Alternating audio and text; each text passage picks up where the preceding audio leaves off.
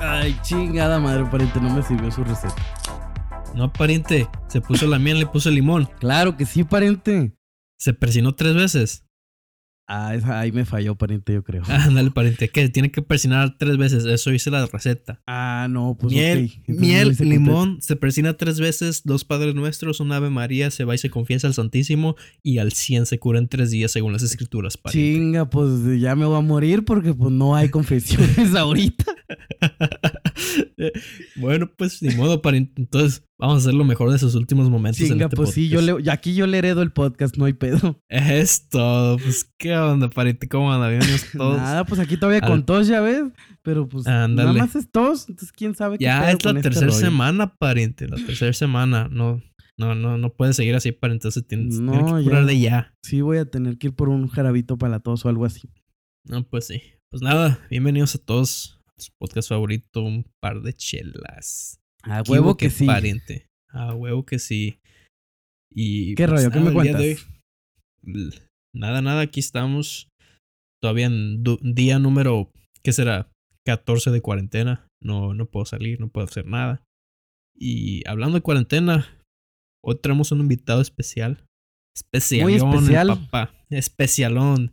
Amigo desde toda la vida. De Toda la vida. Tenemos aquí a un amigo, Alejandro Chegaray, alias El Echega. Sí, nos deben haber escuchado mencionarlo en uno o dos podcasts, ¿no? Sí, ya lo hemos mencionado en, en unas veces anteriores. Es un amigo que él vive en Los Ángeles. Él ya está en esto de la industria del cine independiente en Los Ángeles, haciendo cortometrajes, siendo la de director.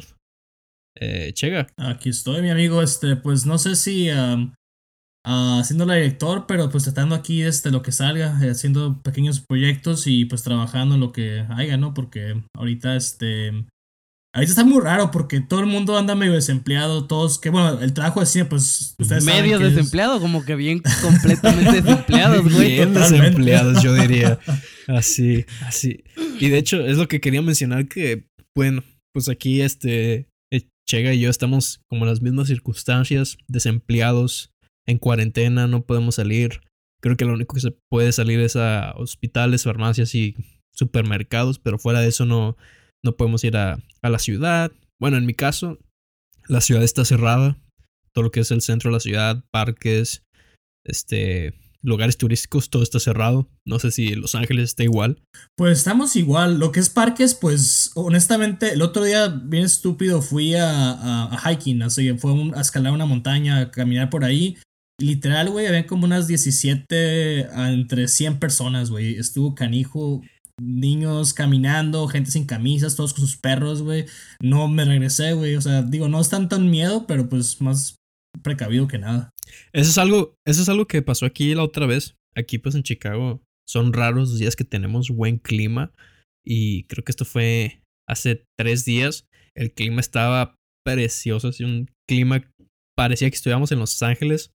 Y pues la gente aprovechó y salió y estaba todo el mundo en los parques, estaba todo el mundo en los, en los trails, en los, cabrón los eso, ¿eh? caminos en los para correr.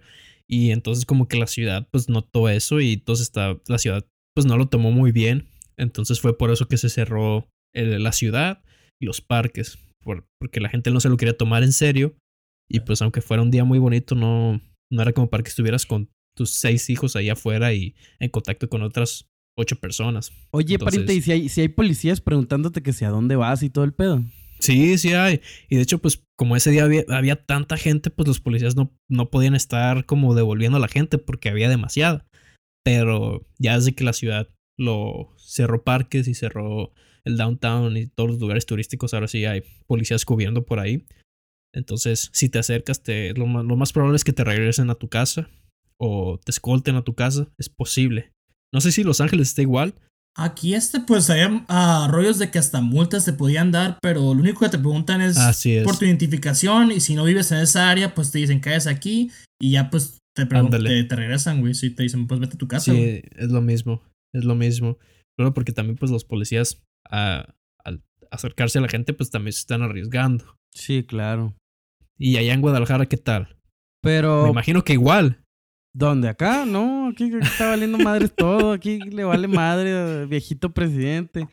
O sea, sí están muchísimas cosas cerradas, las ciudades se ven bien solas, principalmente las ciudades grandes, que sería pues el DF, Monterrey, Guadalajara, Querétaro, pero, o sea, sí están solas, pero no por decreto del gobierno, entonces no hay tanto como, como policía regresando a la gente a su casa, sino que hay muchos trabajos que voluntariamente dijeron como, no, pues no vamos a abrir para cuidar como la salud y todo eso.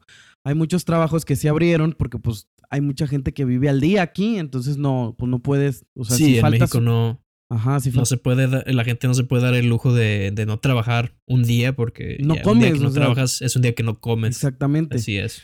Entonces está, pues está difícil, o sea, se está notando cómo, cómo la sociedad está mal estructurada, que con tantito que pase algo, puta, ya todo se cae a la chingada. Así es. Entonces, Sí, es el problema.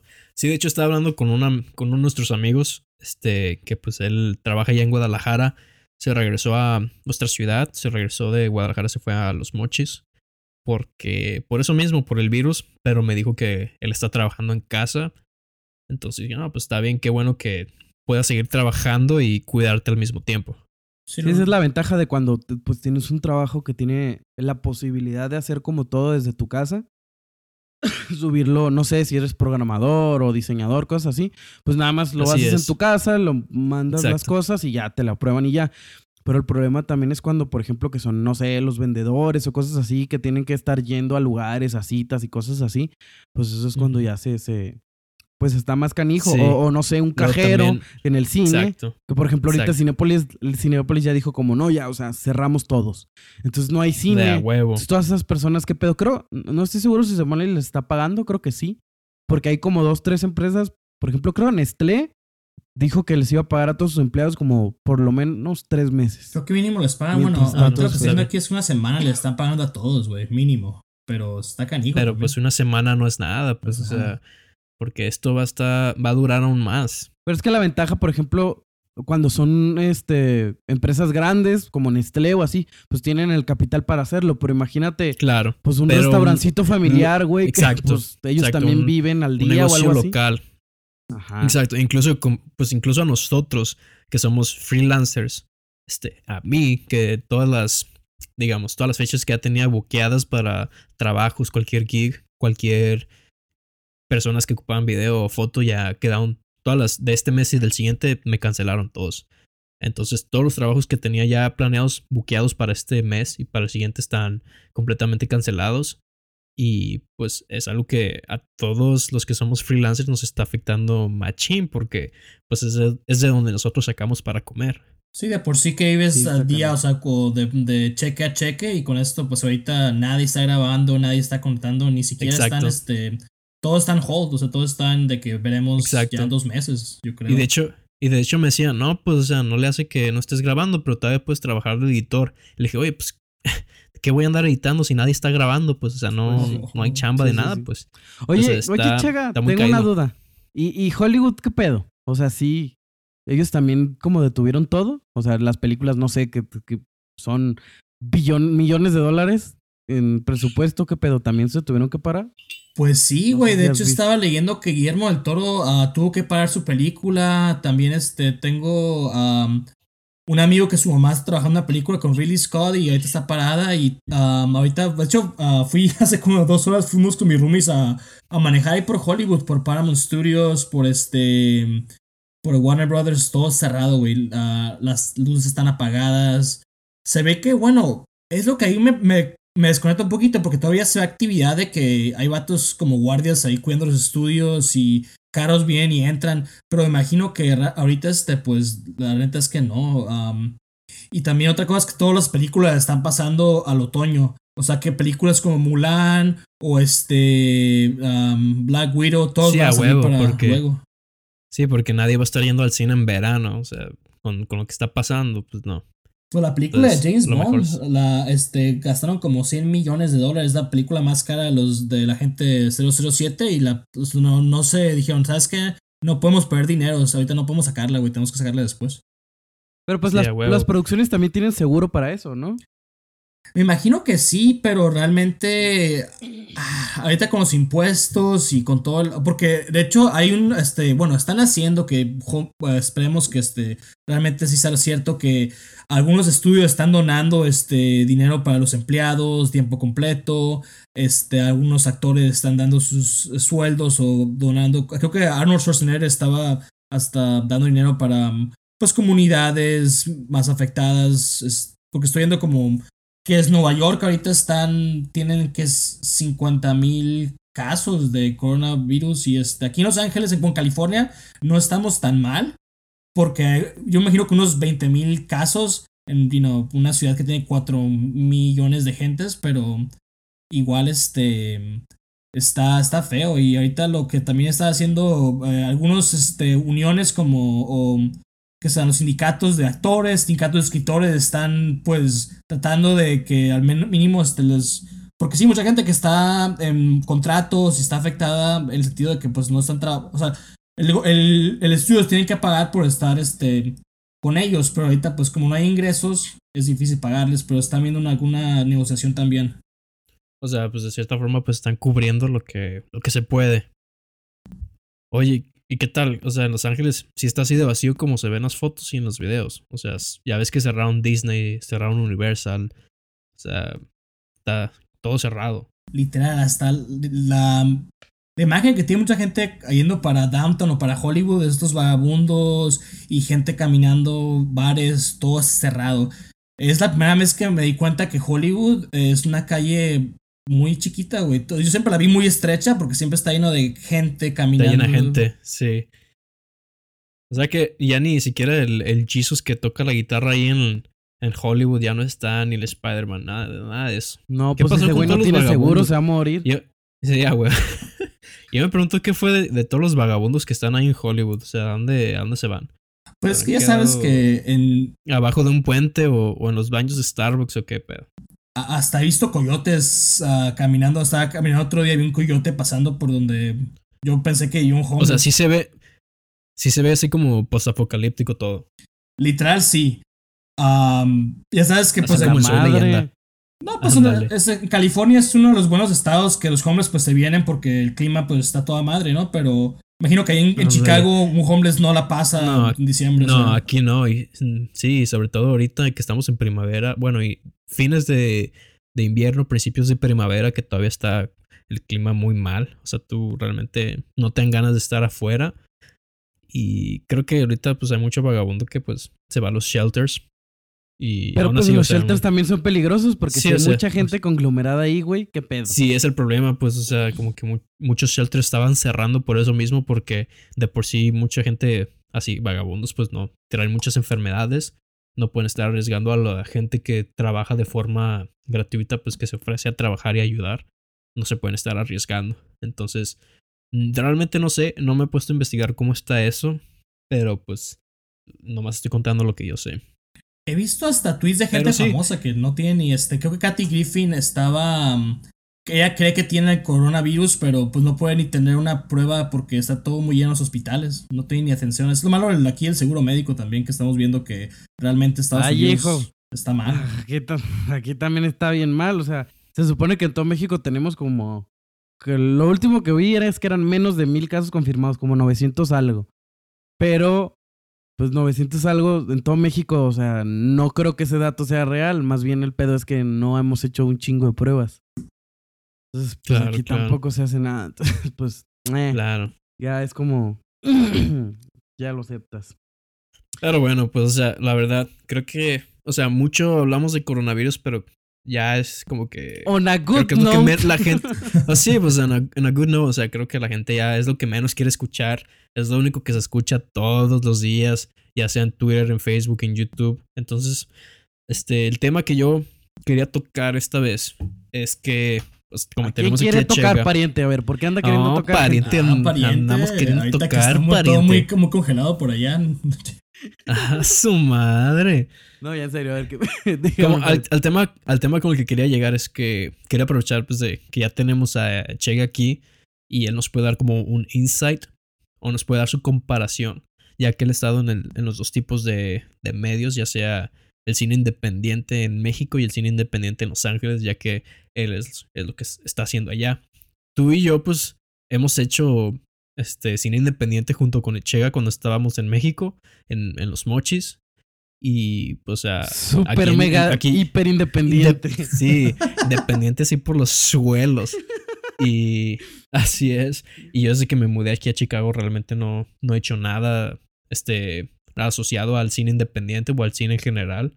Entonces, pues quería como que contar nuestras experiencias y hablar qué es lo que, cuál es la diferencia entre el cine independiente, ya sea en México, contra el de Los Ángeles, los dos totalmente independientes. No sé, este, porque pues yo que recuerdo nos que platicar, Echega. Porque yo recuerdo que cuando nosotros empezamos en los cortometrajes, nosotros estábamos en un grupo de pues que son que éramos fan, todos nosotros éramos fanáticos del cine. Realmente no no era como que teníamos estudios de cine. Y en este grupo este nos juntábamos en el verano, era cada semana y había había una película y al final de la película hablábamos sobre ella y dábamos nuestros puntos de vista. Después de ese ¿qué era? ¿Qué era? Era como un taller o ¿cómo se le llama? Era CIE Cinema, porque la, la empresa que lo hacía o la, la asociación se, es la casa. Pues ¿Cómo? era como. Sí, era como un taller, pues. eh, bueno, un taller porque no impartían nada, nada más era como un evento que hacían este, Claro. semanalmente. Y era público, era algo Ajá. abierto, entonces tú podías llegar y ver la película y al final se comentaba. Entonces de este, este grupo sale un taller que era el taller de guionismo. No, no, acuérdate mal, que primero fuimos fue, al de fue al edición. revés. Así Sí, es, así es. Bueno, tú y yo- pasando. Así es. Tú y yo, Poncho, tú y yo entramos a un taller de edición a este lugar. Ajá. Y de ese taller de edición salió un, o sea, entramos a un taller de, de guionismo, que es ahí Es- donde Es que, a ver, Empezamos. aguanta, aguanta, aguanta. Lo que pasó fue que entramos al de edición y eh, te acuerdas que estuvimos, pues estábamos viendo con Premiere y todo, pero era muy básico, entonces no sabíamos. Y entonces el vato nos dijo, pues es que la neta ya saben todo esto. Miren, hay un taller de, de guionismo también, si se quisieran pasar para allá, les podemos así como nada más transferir aquella clase. Y entonces Claro, fue claro. que nos pasamos al taller de guion. Ajá. Y fue donde nos, nos topamos con, con Echega, que pues, o sea, ya lo conocíamos, pero pues coincidentemente él también estaba tomando el curso de guionismo con nosotros. Y es ahí donde pues, o sea, eh, fuimos aprendiendo nosotros, hicimos nuestro grupo, de ese taller de guionismo ayer salieron varios cortometrajes en guiones, que pues entre nosotros el grupo nos, nos comenzamos a dedicar a, a hacer estos cortometrajes, estos guiones a cortometrajes reales. Este, teníamos unas cámaras prestadas que eran, de hecho eran cámaras de cassette de VHS, pero pues grabamos con lo que teníamos y la verdad a mí hasta la fecha me sigue gustando la calidad que teníamos. Sí tiene uno que otro error, pero la verdad lo que tenemos es era, era bastante bueno. Entonces fue ahí donde yo aprendí el, el simple hecho de, de cómo es hacer un guion, de cómo pasar ese guion a, a plasmarlo a, a una cámara, las reglas de composición. Es que de ¿Y hecho sí fue como nuestro primer contacto como con algo ya más como aterrizado, ¿no? Porque Claro, antes de eso pues no nos hacíamos como, ah, bueno, vamos a hacer un video con esto y esto y esto. Y, y ya. Así Pero es. no Y de hecho de ahí salieron varios cortometrajes ya nuestros que nosotros creamos nuestro propio grupo de, de, de filmmakers llamados Cinis, que éramos nosotros y amigos más. Sí, no, es como. eh, Y escuchas estas historias, este, por ejemplo, los franceses en los 50 con el French uh, New Wave, que eran realmente que personas que nomás estaban pues viendo películas y de la nada agarraron una cámara con todo el conocimiento que sabían de historias y experimentando, hacían películas y siento que es algo Así que es. hicimos. O como, o como Quentin Tarantino, que el vato pues ni siquiera fue a escuela de cine, que lo único que hacía era ir a ver películas y de esas películas el vato se ponía a estudiar qué era lo que le hacían buenas. Y es así como él empezó a hacer sus propios guiones y películas. Y que en base que es lo mismo que nosotros hicimos, porque veíamos películas y estudiábamos esas películas y luego aprendimos cómo hacer el guion, cómo usar una cámara, cómo encuadrar, cómo editar, que pues yo me acuerdo varios días que para editar un cortometraje estábamos nosotros tres ahí en mi cuarto dándole, Sí, viendo qué onda. con- sí, viendo qué onda con una computadora que apenas si procesa 720, 100 720p en, en Sony Vegas. Oh, Sony Vegas, como extraño ese Sí, programa. pues estaba pues, todo como muy exacto. los inicios, ya. Pues o sea, sí podía ser como cine independiente, pero era más amateur que independiente. Entonces, Entonces, ajá. entonces pues este es el, el resumen en sí de, de cómo nosotros nos adentramos, cómo empezamos en esto de, del cine independiente, cómo hicimos nosotros mismos nuestros, nuestros cortometrajes, que de hecho nos tocó una vez ir a Culiacán, Sinaloa, a presentar un cortometraje a un festival. eh, que ¿cómo se llama debimos de haber ganado. El de Era Jóvenes en Corto. joven en corto. Jóvenes en corto, así es. Y que de hecho, este, nuestro cortometraje fue nominado a todas las categorías, pero no ganamos nada. Sí, fue cuando. La neta fue porque estaba arreglado. Los jueces eran actores, entonces no juzgaron nada más que como actuación. Pasaron de Sí, lanza. pues realmente los, los jueces, jueces, sí, juzgaron lo que había en la actuación, pero también nosotros tampoco teníamos malos actores. Y la verdad, creo que éramos los que teníamos mejor fotografía y... Y pues no, no Y ganamos ni nada. eso. Ni eso De ganamos. hecho, se la dieron a un, a un cortometraje la fotografía, se la dieron a un corto que estaba ah, muy monótono. O sea, no monocromático, monótono. Ajá. Nah, no, no sé qué pedo. Sí. Es que era un corto que tenía buena dirección de arte. Tenía buena dirección de arte, o sea, el, el stage, o sea, la, la decoración está muy bien hecha, pero pues fotografía no es lo mismo que, que de la dirección de arte. Ajá. Y pues así, este es el resumen básico de nosotros tres, más todas las personas que, que teníamos nosotros también en el grupo, ya sea Seth, ya sea Miguel, ya Y sea, Jorge. ya sean todos, Ajá. este, ya sea Raúl, que de hecho saludos para el Raúl, si está escuchando esto. Raúl, te Saludos amo. para to- Que- todos los que nos debemos meter al Raúl también a un podcast. Un día de estos lo vamos a invitar para que nos platique su punto de ándale, ándale. Entonces, pues sí, entonces quiero hablar contigo, Chega, sobre que nos digas tus experiencias, que nos, bueno, tu comparación de cómo era tu vida haciendo la, bueno, no tu vida, tu trabajo en el cine independiente con nosotros como un grupo independiente de cine, que realmente lo hacíamos porque nos gusta, sin estudios, digamos, de una escuela prestigiada así de, de Los Ángeles, contra lo que tú has estado haciendo ya en, en Los Ángeles, en la sede del cine, haciendo cine independiente, ya sea entre tu grupo de amigos o haciendo trabajos para otros. No sé, este, ¿qué quieras mencionar aparte acerca de eso? Pues ahí es donde me topé un poquito con lo que es este. Pues ya como dijiste tú, um, todo lo que aprendimos fue por videos de YouTube o por nomás este, viendo cómo mezclar, ah, mezclando sonidos, viendo diferentes este, programas. Y realmente cuando fui a la escuela me di cuenta que no se necesita ir la escuela por sí. Es más para generar ese ambiente de colaboración y gente que pues realmente está metida ahí. Contactos, pues. Exacto. Sí, pues conocer a la gente, el networking. Sí, y no, también mi escuela pues también no tenía el mejor equipo, pero tenía gente que realmente quería aprender y luego cuando más me metí en la, en la carrera dije, chin, o sea, está padre si tú quieres este, analizar la obra de Tarkovsky o quieres este analizar la, la nueva la ola francesa de cine, pero realmente si quieres hacer películas es tan fácil como, o sea, agarrar a tus amigos que están en lo mismo y con videocaseteras, con celulares, con lo que sea y pues nomás ponerse a grabar, o sea, es lo que Claro. Claro, Pues que de como hecho creo que Creo que como- de hecho, o sea, yo y, o sea, nosotros empezamos, bueno, yo aprendí a grabar y a editar a base de hacer videos tontos así para YouTube. Yo me acuerdo que entre Poncho, Tarriba, el que ya estuvo en el podcast, otro amigo que se llama Oscar y yo, este, hacíamos videos y pues yo me ponía como a dirigirlos y de ahí mismo yo me agarré a cómo grabar y cómo contar una historia a base de, a base pues, de una cámara y haciendo una edición. Entonces yo de esa forma yo fue que fui aprendiendo solo, así como dices, simplemente agarrándote con tus amigos y haciendo lo que pues te gusta. Sí, ¿no? Y también una ciudad que realmente, mm, cuando agarré mi, mi primer trabajo de PA, ah, fue en la película esa, la de TED 2.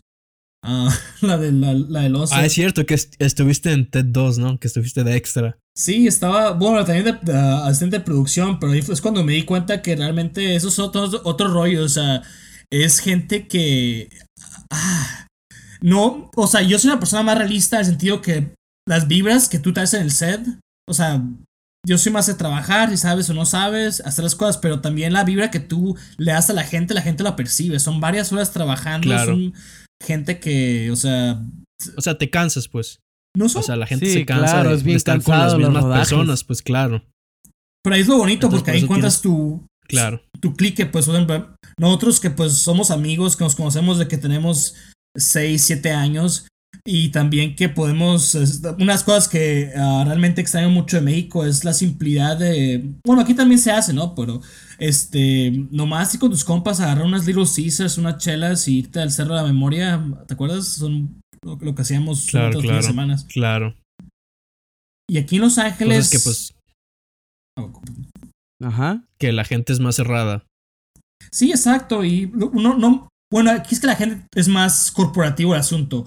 Uh, también como gente trabaja de freelancer, todo el mundo quiere pues se acaba así de trabajo, pues tengo que pagar renta a final de mes, así que tengo que juntar todo el dinero, que también uh, la, la buena aquí es que realmente si se hace el trabajo sí puede hacer mucho dinero. O sea, no es, no es tiempo malgastado estar en YouTube aprendiendo, porque también el avance tecnológico que está generando ahorita nuestra industria, pues este, cambia cada semana, o sea, diferentes cámaras, sonido. Sí es lo que he escuchado, que por ejemplo, incluso yo cuando fui a, clases aquí en, en, la universidad, estaba en una clase de guionismo y de hecho el, el, maestro que impartía esa clase nos decía que los, el idioma del guion creo que se está actualizando cada semana. O sea, cada semana lo que la semana pasada significaba esto al escribir un guion, a la siguiente semana ya no, ya no significa lo mismo. Creo que era cada semana o cada mes. Sí. No, es que también si quieres trabajar en Hollywood hay un sistema, hay una fórmula, pero realmente esa fórmula mm, vale eh, Ellos tienen como, como dice Chega, sus cosas, como, haz de cuenta, en Hollywood es específico lo que se tiene que hacer, pero pues claro. dar lo mejor... Más eh, formal. ajá, el lenguaje es súper formal, pero tú puedes escribir un guion así nada más, ni siquiera darle formato, o sea, escribirlo con lo que tú entiendes, y si tú mismo vas a dirigir con ese mismo guion, pues no hay tanto problema porque tú mismo te entiendes. Claro. Pero si quieres que alguien más lo dirija, pues tienes que escribir algo que pues, la gente pueda entender. Claro, claro. Es algo que, pues, por ejemplo, allá en, México, estoy hablando, no estoy hablando de gente que estudia cine en México, estoy hablando de como nosotros fanáticos del cine que estudiaron cine a base de ver películas. Yo, yo no sabía cómo escribir un guion, o sea, la forma en la que yo escribiera, que, que yo escribía un guion era simplemente me iba a Word y escribía el nombre del personaje y abajo daba toda una descripción de lo que estaba haciendo el personaje más el texto del diálogo del personaje. Casi, casi como un Cuando realmente, pues, un guion no es así. Exacto, lo hacía como un cuento. Cuando realmente un guion no, no es nada, nada, nada parecido. Sí, pues entre que, no sé, que se tiene que escribir en, presente y cosas así, y luego como el formato. Pero pues como te digo, o sea, tú lo estabas haciendo y tú mismo te entendías. Entonces, pues, eh, si tampoco es pues la idea es crear cosas, pues también no hay que detenerse por decir, ah, es que no sé escribir un guion o, o, no sé, no sé, no sé cómo grabar, porque de todos modos, como dices, pues cuando nosotros empezamos no sabíamos nada, pero fuimos creciendo, fuimos regándola y fuimos aprendiendo. Pues como dice Chega, o sea, es la diferencia de cómo al principio estás con tus amigos divirtiéndote, aprendiendo, y cómo después llegas a un lugar donde pues, en realidad todo el mundo está trabajando y pues la vibra es muy diferente. Claro, claro. Oye, Chega, ¿y qué tal? He escuchado he escuchado o me ha tocado también saber de que la gente pues en Los Ángeles es muy falsa. O sea, ¿cómo ves eso? O sea, si es algo que se nota que... Porque hay una diferencia en ser falso y ser, digamos, un lame huevos a gente que está haciéndolo todo por trabajo. Porque hay gente que pues se dedica nada más a ser gaffer o gente que se, que se dedica a ser, no sé, asistente de director.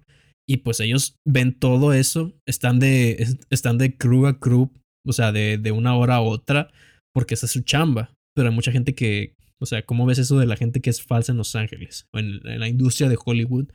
¿Y cómo se compara eso con la gente, ya sea en México? O sea, ¿es, es mucha la diferencia o qué tal? Pues lo que te quería mencionar, porque también, digo, como te digo, tuvimos la suerte de, pues, ser un montón de, este, bueno, no, adolescentes casi adultos que eran, bueno, éramos, teníamos 16, 17 años, nos interesaba mucho, pues, todo, o sea, desde la fotografía a la estructura del guion, actuación, ¿te acuerdas que tú actuabas, yo actuaba, el Poncho actuaba, o sea, Es la cosa que Claro, claro. la- eh, veo aquí que todos, todo el mundo quiere ser un director de cine, pero nadie quiere ser el vato que le da um, la, el claquetaxo. O sea, nadie quiere hacer. Oye, yo quiero cosas. ser asistente de dirección, perro. O sea, nadie quiere los, los, los papeles. No, pero me- chicos, entre exacto, comillas, Pero me pues. refiero así, o sea, todo el mundo llega aquí a Los Ángeles, pues como típico llegar a Nueva York uh, y la voy a hacer en Broadway, ¿no? Todo el mundo llega aquí y dice, ¿sabes qué? Claro. Yo voy a ser el siguiente Spielberg. Pero en realidad es, Es lo que yo mencionaba. Claro, es lo que yo mencionaba, que o sea, mucha gente cree que Los Ángeles, o sea, uno se va a ir a Los Ángeles y a huevo la voy a hacer, voy a ser el siguiente director acá chingón, voy a ser el siguiente cuarón. Pero pues la, la realidad no es así. Bueno, la realidad también es que, o sea, estamos a, tenemos la suerte que todos los estudios que tienen aquí ya casi 100 años siguen aquí y la gente sigue trabajando, pero como dijiste, o sea, hay gente que empieza de gaffer y tienen 60 años sí haciendo la de gaffer, no quieren ser directores, ellos son buenos eh, haciendo la de gaffer y este... Claro, y les va bien. y no, súper bien les va, pero es enfocarte en, Exacto. en algo que sea, o sea, bueno, es que somos nosotros así como este también... eh, Pues que claro, es mejor, es mejor ser, es mejor ser muy bueno en una cosa a ser mediocre en varias cosas. pero también... Porque hay hay- mucha gente que quiere, hay mucha gente que la quiere ser de gaffer, que la quiere ser de director, que la quiere ser de asistente, que la quiere ser de DP. Y güey, o sea, enfócate en una cosa para que seas excelente en eso. A mejor eso a que seas mediocre en todas las cuatro anteriores. Exacto, pero como dijimos ahorita que somos un poco de cineastas independientes y todos queremos dirigir y Claro, claro. Eso un Solo, solo para las personas que, que este, nos están escuchando, ¿qué es un gaffer? ¿Qué es un DP? ¿Qué es qué, ese rollo? Sí, pues o sea, son ah, y son los trabajos que nadie quiere porque o sea, nadie, o sea, dice, yo me voy a tener al cine para no hacer matemáticas. No, o sea, un gaffer tiene que medir la luz, tiene que o sea, son trabajos inclusive O sea, um, Sí, físicos, en sí. resumen, un gaffer es la persona que se encarga de iluminar el set. En resumen, es la persona que se encarga de poner los difusores, que se encarga de, de poner, no sé, las lámparas que se estén usando, la iluminación. Es, en, te- en resumen, eso es, Es lo que hace un gaffer. Un DP es el director de fotografía. Un, Simón, Este- todo bien, solo para que la gente no se quede como un Claro. qué, Ah, un, un ga, ¿qué? Y ya, Ajá. pues podemos pro- proseguir. claro, claro, claro. Y de hecho, o sea, yo he visto, este, a mí me interesó, la otra vez yo estaba viendo videos de que cómo puedo iluminar yo este, mis propios videos. Y salían tutoriales de gente que se dedica a eso, a hacer gaffers. Y no sé, como que me interesó mucho porque la iluminación yo no lo, yo no lo notaba, pero es algo que es importantísimo en el cine. Porque no es mames, como... pues a huevo, es importantísimo, a huevo. O sea, pero, o sea, estoy hablando de cuando nosotros hacíamos nuestros cortometrajes Ah, independientes. claro, claro, A claro. mí la iluminación me la pasaba por los huevos. O sea, a mí con que hubiera luz y chingón. Pero no, o sea, con la iluminación, el gaffer se encarga de, de poner el mood en el ambiente. O sea, se encarga de, de no sé, si la escena es triste, se encarga de, de poner esa luz a través de la ventana, una, luz azul que parezca como la luz de la luna. Sí. O sea, y que pongan, que pongan como neblina dentro de- del cuarto para que se difunda muy bonito. O sea, es importantísimo y pues yo en ese entonces a mí pues, no, me, no, no lo veía como importante. No, pero está bueno que retomando, a ver, de ti, Chegatinos. También, este, bueno, es una colaboración porque entre el gaffer y el DP son las personas que tienen que estar conectadas, o sea, sin- A huevo. pero la cosa que, A huevo. que me, pues, me impresiona también que tenemos los niveles de jerarquía. Todo lo que es el DP, el gaffer, o sea, el, el PA, todos están en, en lo que se llama ah, below the line, que es la gente pues que hace el trabajo más físico, ¿no? Y en above the line están los actores, los productores, los directores, o sea, la gente que Claro. gana más dinero, la gente que gana menos dinero, pero como todo el mundo, como te digo, es parte del glamour, pues todo el mundo quiere estar arriba de la línea. El above the line es arriba de Claro, la línea. claro. ¿Sabes qué historias he escuchado, Chega? No sé qué tanto lo hayas vivido así. He escuchado varias historias, por ejemplo, de una producción relativamente independiente, pequeña, donde pues se contrata un director, ¿no? Y todos van a trabajar. Y entonces ya todo está listo, el gaffer ya iluminó, ya todo, pero no ha llegado el director, viene tarde. Y entonces llega el director tarde y todos así como de mal humor porque pues ya está corriendo el tiempo y van retrasados. Y entonces luego llega el director y dice como, muy bien todos chicos, júntense, quiero hacer como un discurso motivador para que platiquemos y todos así de, güey, vamos súper retrasados, vienes tarde, nos vale madre tu pinche discurso. vamos a trabajar, güey. ¿Qué pedo? ¿Qué te ha tocado de eso? Oh, son, son varios. Cuando sabes que el director vale madre, y es donde ahí otra vez, el, el, cuando un director vale madre, el DP es el que tiene que ponerse las pilas porque sé que tiene que salvar la película, pero también es cierto, son Claro. Si llegas tarde a un set, la gente te va a ver mal. O sea, es, ser Pues profesional. que es el. Estás. Exacto, te estás metiendo con el tiempo de otras personas. Y el tiempo es dinero también. Sí, y además Exacto. de llegar tarde todavía quieres dar tu discurso Sí, o sea, güey, motivador cállate el hocico, ya queremos hacer nuestra chamba y, o sea, tenemos otra chamba en tres horas, o sea, ya, o sea, tu discurso me lo paso por los huevos, vámonos. Y eso, huevo, y eso ya es lo que decimos de que, pues ya es un trabajo, pues ya no son como tus amigos. Ya no es otra juego, vibra, pues. Exacto, así como dice Chega, o sea, hay gente que toda su vida se la vive de gaffer, entonces, si tienes que ir a gafear un, un set de 5 a 6 o de 5 a 7, no sé, y el director llega a las 6 y tú tienes que ir a otro set a las 8, pues, o sea, ¿cómo no te vas a enojar si tú tienes que estar en otro lugar a, a- a otra hora, pues? Sí, no solo eso, también este, como te digo, es la artisteada que todo el mundo es que, ay, es que yo quiero ser un artista, ay, es que mi visión, Al- al- dale Son madre, bien güey. vivos. Si no comemos a las 12 me voy a enojar, güey, me da hambre. Claro, y es, es al- también algo que notaba, ya que mencionas las jerarquías y cómo eso se respeta mucho en, en Los Ángeles y no solo en, en las grandes producciones, sino también en producciones pequeñas, ya sea de un crew de cinco personas nada más. Este, cómo es la diferencia que cuando nosotros hacíamos nuestros cortometrajes, nadie realmente nadie respetaba esas jerarquías. Entonces tú tenías ahí al, al gaffer queriendo dirigir cuando él no era el director o tenías al, al DP queriendo dirigir cuando pues tampoco era el director. O sea, tenías como a varias personas con diferentes trabajos, pero queriendo hacer otros trabajos y no respetaban la línea que era... Es que en realidad te también ahí. nadie tenía como un trabajo fijo, ¿no? Nadie era como designado gaffer, sino que, Claro, güey, claro, deténme esa pero- lámpara, güey, mira, yo detengo acá mientras Ándale. dirijo, güey.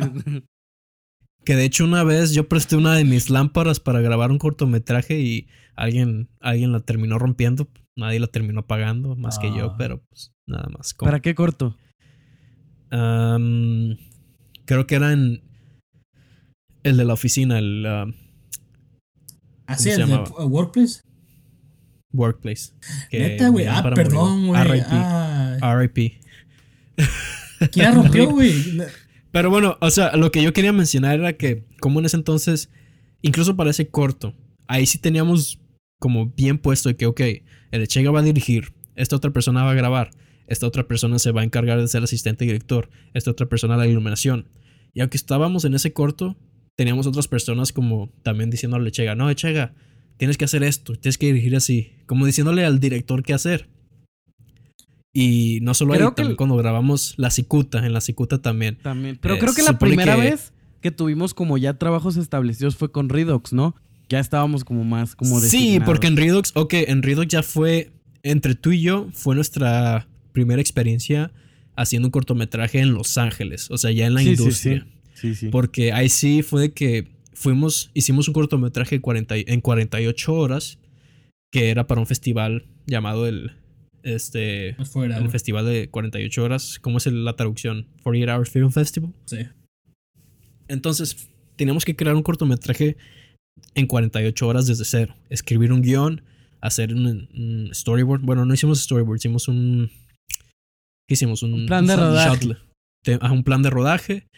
Este, conseguir locaciones, ir a grabar, editar y llevarlo a, en, un- en una USB al lugar donde teníamos que llevarlo. Entonces ahí sí nosotros no podíamos estar jugando, teníamos que tomar todo en serio porque estábamos metidos con el tiempo de otras personas. Y el dinero, Entonces, porque sí. también este, sí, sí hubo dinero. Exacto. Entonces, ahí sí fue como que, ok, tú te encargas. ¿A ti qué te tocó ser? ¿Tú eres el asistente del director? Yo sí, yo era asistencia de dirección. Sí. Yo estaba sentado con el Echega poniéndolo a A hacer el huevo. shot. El poncho me traía en chinga, Y tú ¿eh? te encargaste, exacto, y tú te encargaste de ser el asistente director así de en serio. A mí me tocó ser el, el ingeniero en audio y me lo tomé en serio. Fue, ok, también, esta es mi chamba y en esto me dedico, pero cualquier otra cosa que se ocupe, o sea, estoy disponible. Sí, Y de claro, hecho fue la primera vez de todos los cortometrajes que habíamos hecho que el productor nos invitó a comer, o sea, que nos compró comida. Porque, porque, o sea, en ningún otro cortometraje eso había pasado. Y era que, ah, cabrón, Ey, nos güey, dan comida por pizzas- trabajar en esto. O sea, fue como, es que, es que pues cuando vienes de una industria independiente del, independientemente, de cuando vienes de una industria independientemente del suelo, a cuando te vas a Los Ángeles y hay dinero y el productor te paga la comida, es como que, ah, cabrón, ¿a poco se puede vivir de esto? Y es algo que pues, o sea, no, ese profesionalismo nunca lo había visto o nunca me había tocado haciendo cortometrajes este, en, en nuestra, en nuestra etapa en, en Sinaloa haciendo ¿Tú, cortometrajes. tú, Echega, ¿dónde fue cuando sentiste esa, ese cambio donde dijiste, ah, cabrón, no, sí, aquí en Los Ángeles está diferente? Bueno, fue cuando ya este, pues tú sabes que vas a todos esos eventos para conocer gente y llegas y dices, ah, yo soy director, toda mi este, tarjeta de presentación y así. Pero ah, cuando ya me di cuenta que realmente, am, pues el tiempo era esencial, fue cuando trabajé, estaba trabajando de, ¿qué era? Este, el scripty, el script boy, el, el- el- el de continuidad. Y Ajá. eran días que yo me acuerdo que. Pues sí, o sea, la gente hasta me asustaba, ¿ves? Porque en el guion decía, aquí a ver una chava desnuda. Y luego la, llegaba esto así como que, ah, bueno, lo van a. O sea, yo pensando así como que esto es muy. am, sí, como, sea, del, lado independiente es como de que, ah, esto pues va a ser todo falso. O a lo mejor este nomás lo es muy figurativo. Y luego sale la chava desnuda, así como que, ah, chin. Pero este. Sí, so- y, y el director me preguntaba, oye, ¿qué, ¿qué opinas de la escena? Y yo de que, ah, chin, pues, este, ¿sabes qué? Vi que esto faltó. O sea, era cuando me di cuenta que tenía que ser un poquito más buzo y, y después... A huevo. O sea, como que tienes que estar más metido ahí de que, ok, mira, fíjate en esto y fíjate aquello. Porque ahora sí están haciendo un trabajo completamente producido, pues. Sí, y no solo eso, también pues, por ejemplo, estábamos hablando anteriormente de que cuando yo, cuando trabajamos todos juntos, este, pues nos, nos, nos cooperamos y damos ideas y a veces cada quien el director, pero pues en esos casos es casi lo mismo, pero un poquito más amable, pues un poquito como de que, oye, ¿qué opinas? ¿Sabes que el audio no estaba bien? Ah, pues sabes que grabado otra vez. No hay tiempo para decir, ah, pues vales verga. O sea, porque hay gente que se la toma así, pues yo soy el director o el productor o el actor y yo soy el, el- el- el- el que está a cargo, pues, pero realmente tienes que escuchar porque es una colaboración, pues. Tu DP Claro. es el que sabe de fotografía. Tú sabes de fotografía también, pero el DP es el vato que es el mero mero, pues. Es el que se encarga de eso, pues tú no te puedes meter con su chamba. No, porque realmente, o sea, sí te puedes meter si quieres, pero también otra cosa que... Si te preguntan, pues. Exacto, hay veces que me... eh, eh, O sea, porque tú no te vas a, tú no te vas a meter ahí, o sea, tú no vas a ir a decirle, oye, no sé, tú siendo el ingeniero de audio no te vas a ir a meter con el DP, oye, güey, no, no hagas la toma así porque se ve mal. El DP te va a decir, oye, pues qué, güey, o sea, es- esta es la, yo, nosotros planeamos esta toma, porque te andas metiendo tú, pues. Bueno, también si tú quieres dar así como un este feedback o decirle, la- lo, lo, lo- lo agarras, te lleva a otro cuarto y dices, hey, Nel, la neta, este, siento que es mejor. O sea, es más civil, pues más eh, colaborativo, Claro. más profesional. Es pues. muy formal, es muy formal.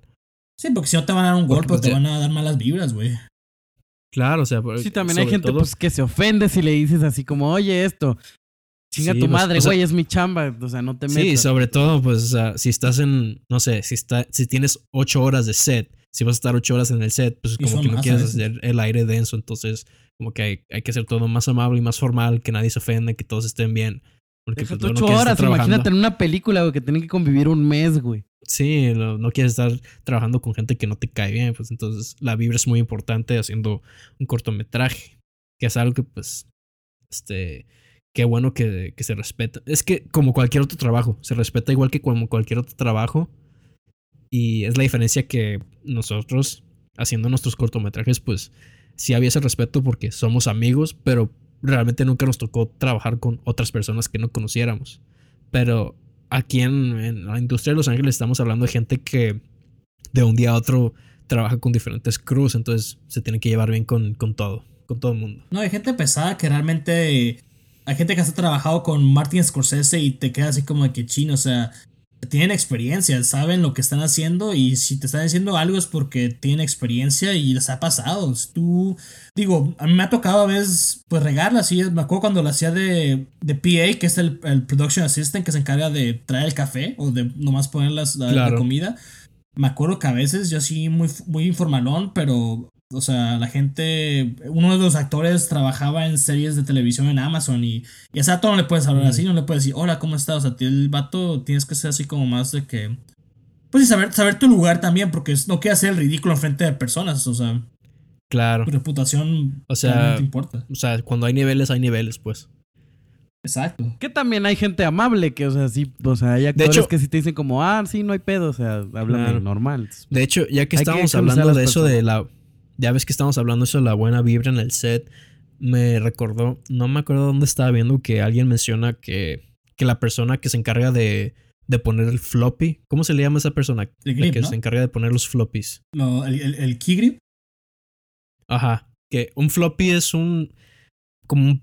Vamos a. Imagina, imagínenselo como un pedazote de cartón negro que sirve para tapar el sol. Entonces hablan de que esta persona, siendo ese su trabajo, esa persona daba muy buena vibra en el set, que se encargaba de que nunca nadie tuviera calor o que siempre la gente, no sé, al director le diera la sombra, que al director de, fotografía le diera sombra, que no sufrieran calor. Y daba muy buena vibra, que esta persona siempre estaba sonriendo, este, si había algo denso, el vato siempre hacía como chistes. Entonces el vato como que le cayó muy bien a los de la producción y fue una persona que constantemente estaban contratando simplemente porque el vato caía bien. Entonces también es como muy importante el, el dar buena vibra para que la gente te, te vuelva a contratar. Sí, las Y, relaciones. No sé, que de cierta forma tú vayas subiendo de puesto porque no creo que esta persona haya, se quede para ser la persona de, que se encarga de poner los floppies toda, toda la vida. La comida también es una parte muy importante de la buena vibra en set. Por mi experiencia personal, puede faltar todo, pero si falta la comida, la gente va a estar enojada. Claro, porque entonces estás trabajando y sufriendo de hambre, pues como que no.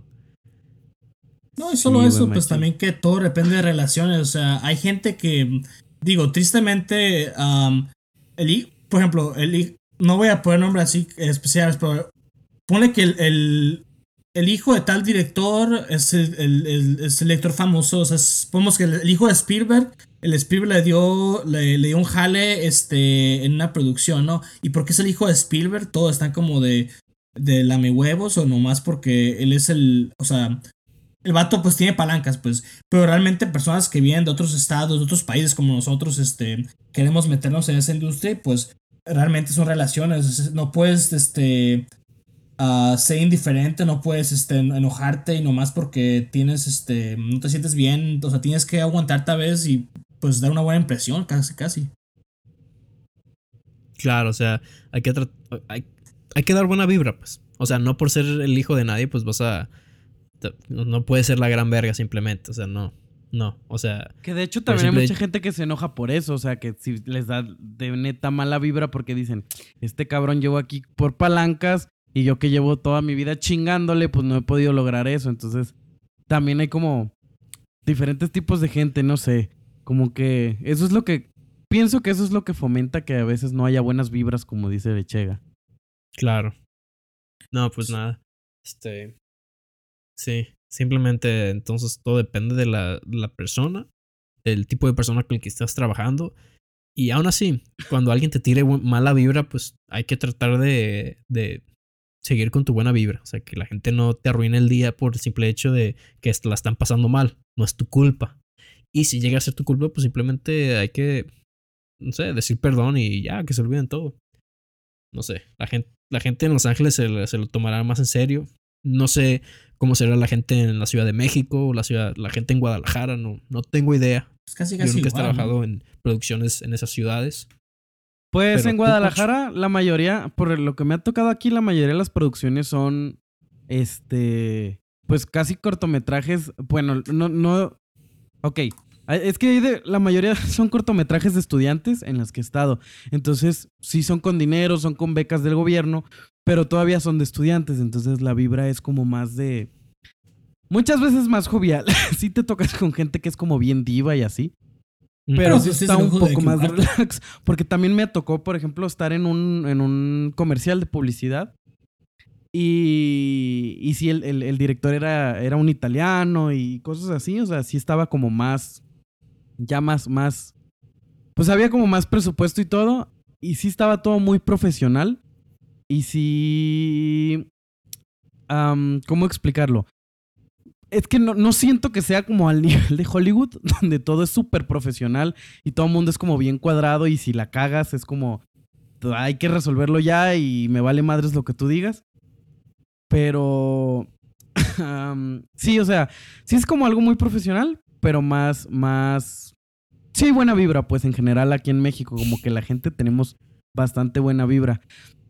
Y también lo que me tocó, eh, me ha tocado darme cuenta es que como en general los production assistants, los asistentes de producción aquí en, en México, como que son bien huevones porque, pues, eh, por ejemplo, en ese comercial yo estuve de asistente de producción y había un chingo de cosas que pues yo no sabía porque nada más fui un día a, ayudar al comercial, no, no estuve en todo el comercial. Entonces me decían, ah, necesito esto, ah, no sé, pero déjame, voy y lo resuelvo en chinga. Y ya me iba corriendo. Y eso la, la neta la gente lo aprecia mucho porque hay muchos... Claro, porque estás haciendo más trabajo del que te toca. Ajá, y hay le, mucha está- gente... le estás haciendo la vida más fácil a otros. Claro, y hay mucha gente, muchos, no sé, que van entrando que dicen, ah, no, eso no es mi trabajo y no hacen nada. Ándale. Es como, güey, o sea, pues, échale o sea, ganitas. Exacto. Y ya con eso, con es el simple hecho de que digan eso, ya como que caes mal. O sea, como que, ah, ya la voy a andar pasando mal con este vato. O como, qué hueva tra- tratar con este vato. No sé. Pues también como dice Poncho, este, lo, lo malo a veces es que mucha gente, por ejemplo, aquí en Los Ángeles hay mucha gente que, que pues hasta trabaja gratis pues para encajar en, en un círculo y a veces son este, Claro. me acuerdo que un profe me decía, ¿sabes qué, güey? En tu pasantía, en tu internship, este, vas a trabajar gratis, güey, gente te va a gritar, güey, te van a tratar bien mal y yo como así como de que, ¿por qué? ¿Por qué me voy a dejar que me hagan eso, güey? O sea, yo quiero entrar a esta industria, pero tampoco me voy a dejar que me zapateen, güey, así que pues Claro. pero también mucha gente se am, mucha gente pues abusa ese, de a veces de, de personas así no pero sí a veces pues tienes que a veces pues ¿sabes? no es mi trabajo pero lo voy a hacer para que la gente vea que yo pues tengo buen carácter y hago las cosas también Claro, o sea, tienes que ponerle buena cara, pues. Pues sí, oigan, pues ya, ya casi llevamos la hora, entonces yo creo que ya hay que Pues empezar bueno. a dar como conclusiones, ¿no? Pues nada, o sea, la conclusión es simplemente que este, tienen buena vibra, gente, para todo, no solo para el cine. Este, la estás pasando mal en tu chamba y es, eh, a mí me, me ha servido demasiado en chambas pequeñas. Este, siempre has, trata de hacer más de lo que te toca y vas a quedar mejor por el simple hecho de, de querer hacer más. La gente lo ve y la neta lo aprecian más, caes mejor. Pues sí, porque la manera de diferenciarse en una industria donde todo el mundo puede hacer lo mismo es dar una buena experiencia. Claro, imagínate, tienen que hacer corte de personal. ¿A quién van a cortar? ¿A la persona que nada más se encarga de hacer lo suyo o a la persona que hace lo suyo y hace más? Pues van a, a la persona que hace lo suyo nada más. O sea, Claro. ¿qué vas a, ¿Por qué sacarías a alguien, a alguien que te ayuda con más cosas? Exacto. Pues sí, yo la verdad me quedé con más ganas de hablar de, de varias cosas aquí con Echega. Otra Yo creo también. que podemos usar esto como un cliffhanger y, y tener otro capítulo con Echega como invitado para poder seguir hablando de, de otras cosas, cual- otras teorías, otros temas. ¿Cómo ves, Echega? ¿Qué tal te pareció la, el podcast, la interacción aquí con nosotros? No, pues con el simple hecho, o sea, dije, voy a ver con mis amigos, agarré una, una tecate, que usualmente no, no tomo tecate, pero pues son los buenos recuerdos de la, de la prepa, de este, cuando empezamos. De la madre patria. Sí. Ah, huevo. que de hecho, o sea, fun fact, ¿sabían que la tecate es como hipster aquí? La- la- los, los gringos la toman como si fuera, si fuera la gran cosa. Ah. realmente, pues realmente como que... ah. Pues qué bueno, gente, que si llegaron a esta parte del podcast, qué bueno que les gustó la plática. A los que Muchas gracias por estar hasta esto. acá. Muchas gracias por estar hasta acá. Un agradecimiento a todos los que nos ven. Bueno, que nos ven. toda la gente que nos escucha. Ya pronto, ya sí. pronto subiremos videíto. Sí, sí, sí, sí, sí. sí. Ya, ya, ya. Síguele, síguele. claro.